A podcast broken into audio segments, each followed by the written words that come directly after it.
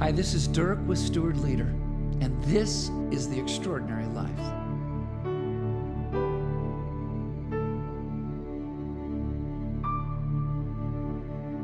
There have been more than a few people in my life who say things like, I really can't believe the Lord would allow that to happen. I can't imagine what I have done that would have been so awful that God would have done this to me. Yet just recently in a phone call, a friend of mine talked in a very different way.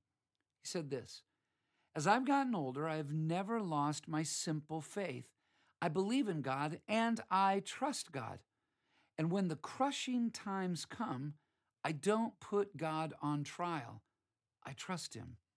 I'm not saying that it's always easy, but I turn to trusting and hoping in Him first. Now, this statement came from my friend as he had just learned that his friend had died. He was put to the test, and in the midst of the pain, he trusted God. Now, the prophet Isaiah offers a song for the people of Israel, and he sings, You keep them in your perfect peace, those whose minds are stayed on you, because they trust in you. Isaiah leads the people of Israel in a song of trust and hope in God. And God offers the fullness of his presence and brings his perfect peace. A key to this reality is where we focus our minds. Isaiah says their minds are stayed on God. Why?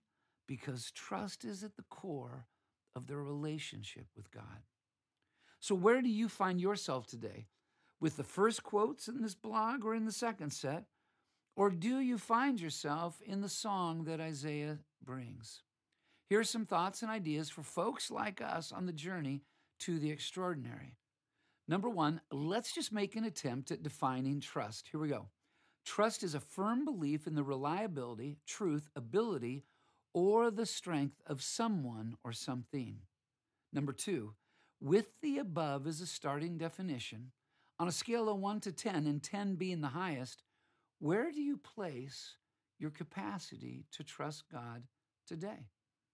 Number three, from your perspective, how do we learn to trust God to a greater level? Number four, understanding the depths of God's love for us and loving God are interrelated. How are love and trust interwoven in your life? Number five, how would you link trust and hope? How are they interconnected in your life? Number six, in our culture, trusting in God is a courageous endeavor. In what ways are you learning to trust God on a day to day basis? And then number seven, trusting God is often forged in difficult times. What moments in your life have led you to a greater trust in God? The extraordinary life is a life of revolutionary trust and hope in God. As we focus our minds on Him, whether we are in the midst of smooth sailing or the storms, we find the amazingly secure presence of God and we experience His peace. Trust is a foundational cornerstone of God's great adventure for our lives. Why would we take leaps of faith if we do not trust Him? We find His love in our trust in Him. We find hope in Him as we trust in Him. We are filled with courage as we trust in Him. We experience His peace as we trust in Him. It is truly an amazing journey.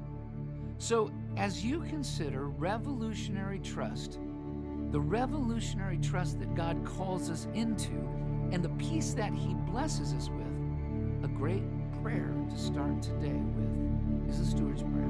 Lord, what do you want me to do today with all that you have trusted me with to honor you and to advance your kingdom? God bless you today as you live the extraordinary life. And remember that with God and with each other,